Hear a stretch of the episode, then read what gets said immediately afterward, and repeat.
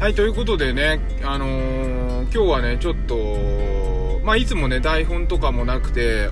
朝、トイレで考えたテーマについてね、テーマだけ考えてね、お話をさせてもらってるんですけど、今日はね、ちょっとこんなことを思いつきました。あの、子供には、なんか真の多様性を持ってほしいなっていうふうに思うんですよね。で、今の世の中というか、えー今の小学生ぐらいのお子さんがいる方の、えー社会そうこれまでの社会っていうのは多様性っていうことを真剣に多様性っていうことに対してね真剣に向き合ってきてないかったんじゃないかなと思うんですよね。個人的にね書くね。でじゃあ現状今じゃあ多様的になったかっていうと全然そんなことなくて。最近ほらあの子供のいろんな障害と呼ばれ呼んでいることに対しての解像度が上がったりとかしてもうちょっと落ち着きがないだけで ADHD とかなんだっけなのかとかなんかすぐこう障害なんじゃないかみたいな発達障害なんじゃないかみたいなとかなんかすぐそういうね、あの診断をして、ー一緒にはいられないから他のところで学びましょうみたいなのが未だに行われてますよね。だけど特にその敷地というかじゃあ脳が一般人の人が普通の健全な人というかねごく個性のないっていう風に言い方もできるんでしょうけどふとうんと多数派の人って言おうかな。の人の敷地が500だとして例えば400だったら障害ですとか450だったら予備軍です。ではたまた逆に700だったら天才ですみたいな。なんかそういう敷地っていうのは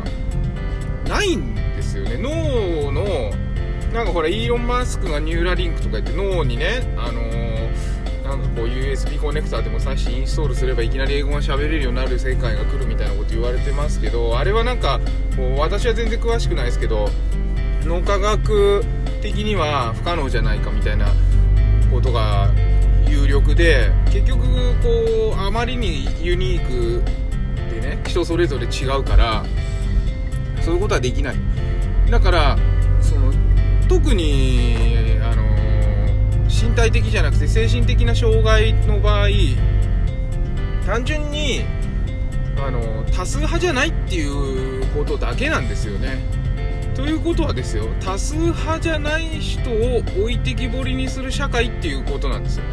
でもなんか前にもね何かで言ったことあるんですけど社会って人間が豊かに暮らせるために人が作り出したシステムなわけじゃないですか。それが資本主義だったり国によって違ったりとかってあるんだけどあのー結局の本来の本質としては、えー自然のままでねいるよりもその社会があることによってみんなが安全にどんな人でも最低限の保障がある中で幸せに暮らせるっていうことなはずなのにですよ。ちょっとこうね多動的だったら「はい障害です」ちょっとこう学校に行けなかったらねちょっと変ですみたいな。不登校ですみたいな。いいじゃん別に学校行かなくたってね。って思うわけですよ。全然多様的じゃないです。そこをねあのー本当に心から考えなきゃいけない時代に来てると思うんですね。時期に来てる。で今世界的なこと見た時にまあそんなに詳しくはないんですけど逆にこう例えばインドとか中,、まあ、中国は歴史あるけどそういうあと南米とかそっちの方とかってもともとがこう自由な暮らしというかねこう人々が、えー担ってきた暮らしの中で、えー先進国というかだんだんこういうインターネットが普及するにつれてなんだと思うんですけどいろいろそのインターネットを使った発達というかねそういうのが行われてきてて本当にその自由なこう日本みたいに凝り固まったところがないような発想でどんどんどんどんインフラ整備されたりとか社会のシステムが出来上がったりとかしてる中で日本は未だにカテゴリー分けをしてみたり例えばなんかなんか上級国民だみたいなのがあったり感覚がですよ、なんかまだあるじゃないですか。で若い人たちはねそういうのを気づいてきて別にお金なんかなくてもいいしその日ご飯食べれればいいじゃんそれが繰り返せればいいじゃんみたいな感じで、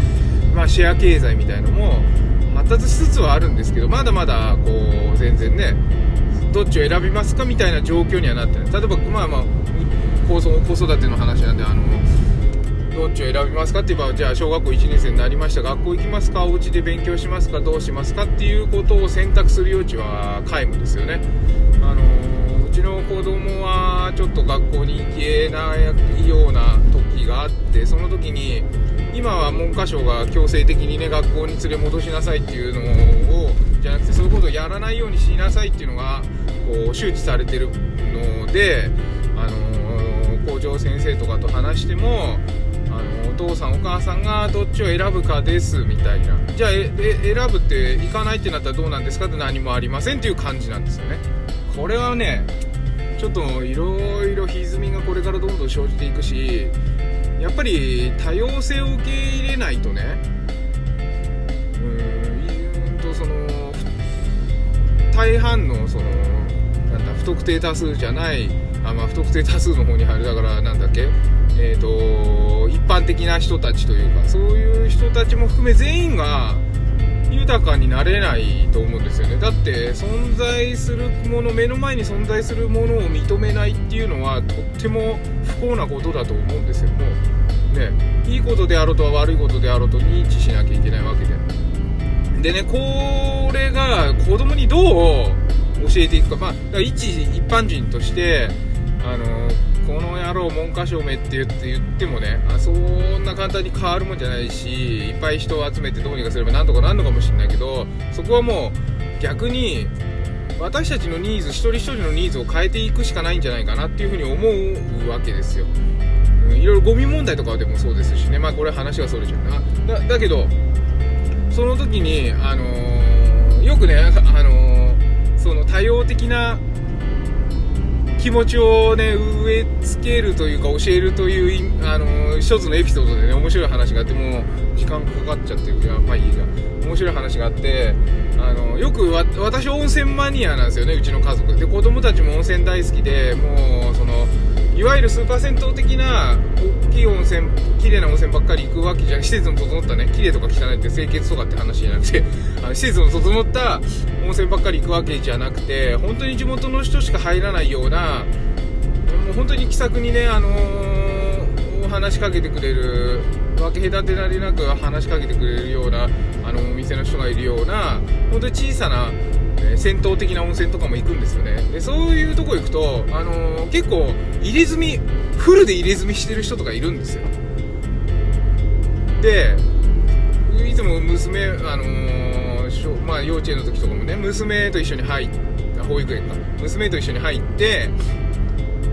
ま、そういう人がいる時最初びっくりするわけですよねパパあれ何？みたいないやあれかっこいいじゃん。だってああいうのもきな人がいるんだよただやるときは痛いみたいだけどねみたいな感じでうんただ言うだけで。でなんかなんかよく見る。今日は恋だよとかさ。あの人何恐竜とかっていう風になって。でそれをねあのー、小声で話さない。